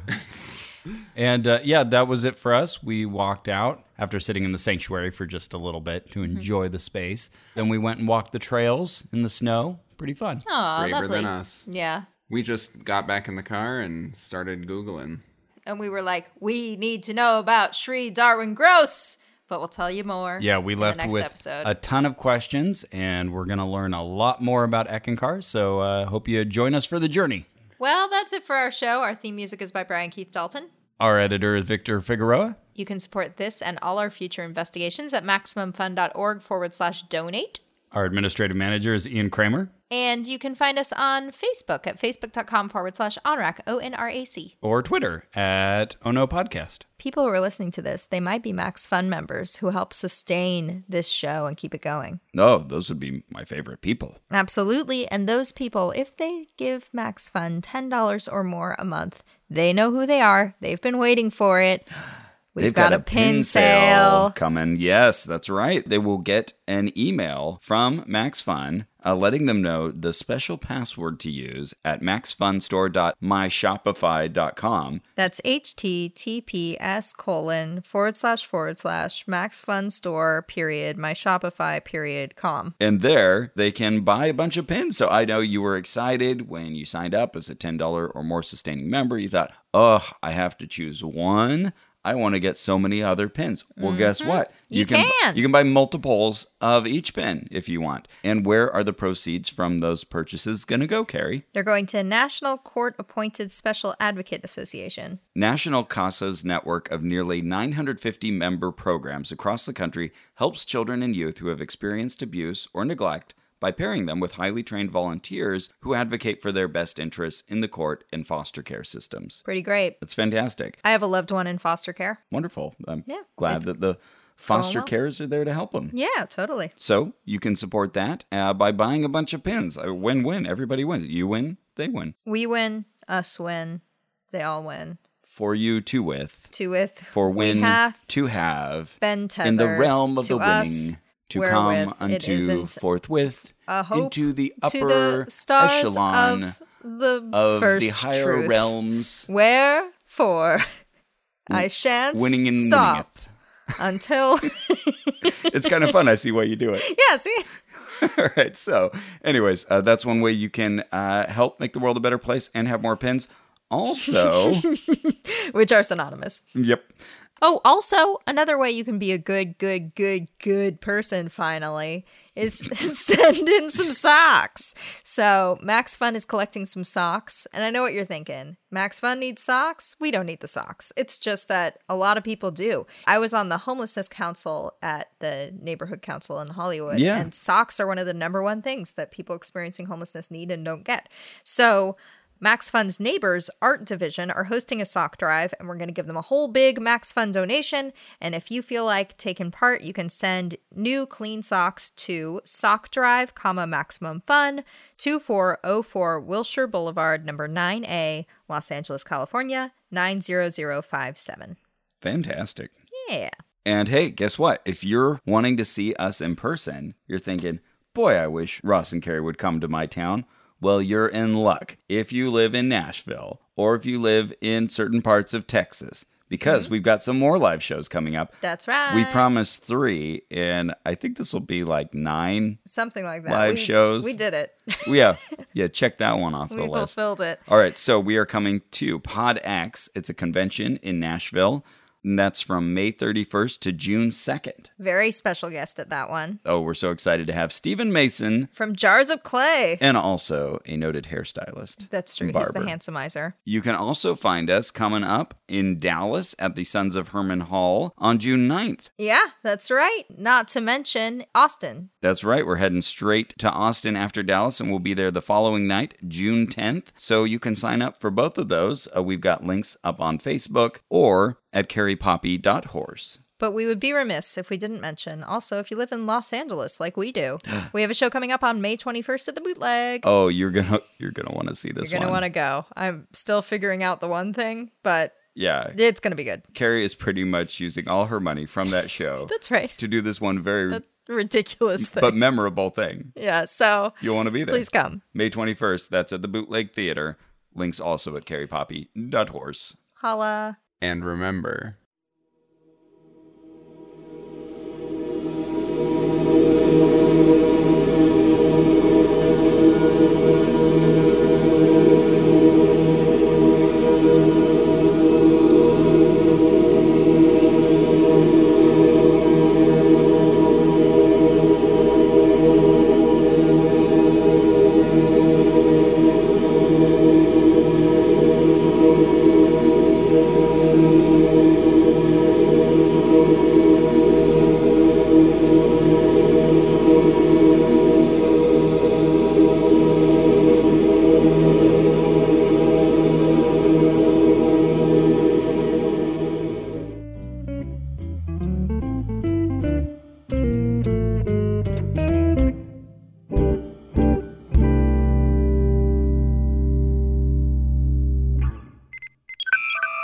The Greatest Generation is a Star Trek podcast that destigmatizes the very idea of having a Star Trek podcast.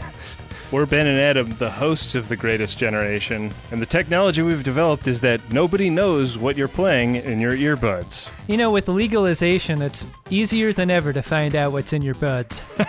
but we suggest that you legally find The Greatest Generation wherever you download your podcasts. We'll send it to you in a discreet, unmarked package, and nobody has to know but us. That's The Greatest Generation, the Star Trek podcast that you didn't know you needed, yet makes you feel like you belong. MaximumFun.org. Comedy and culture. Artist owned? Audience supported.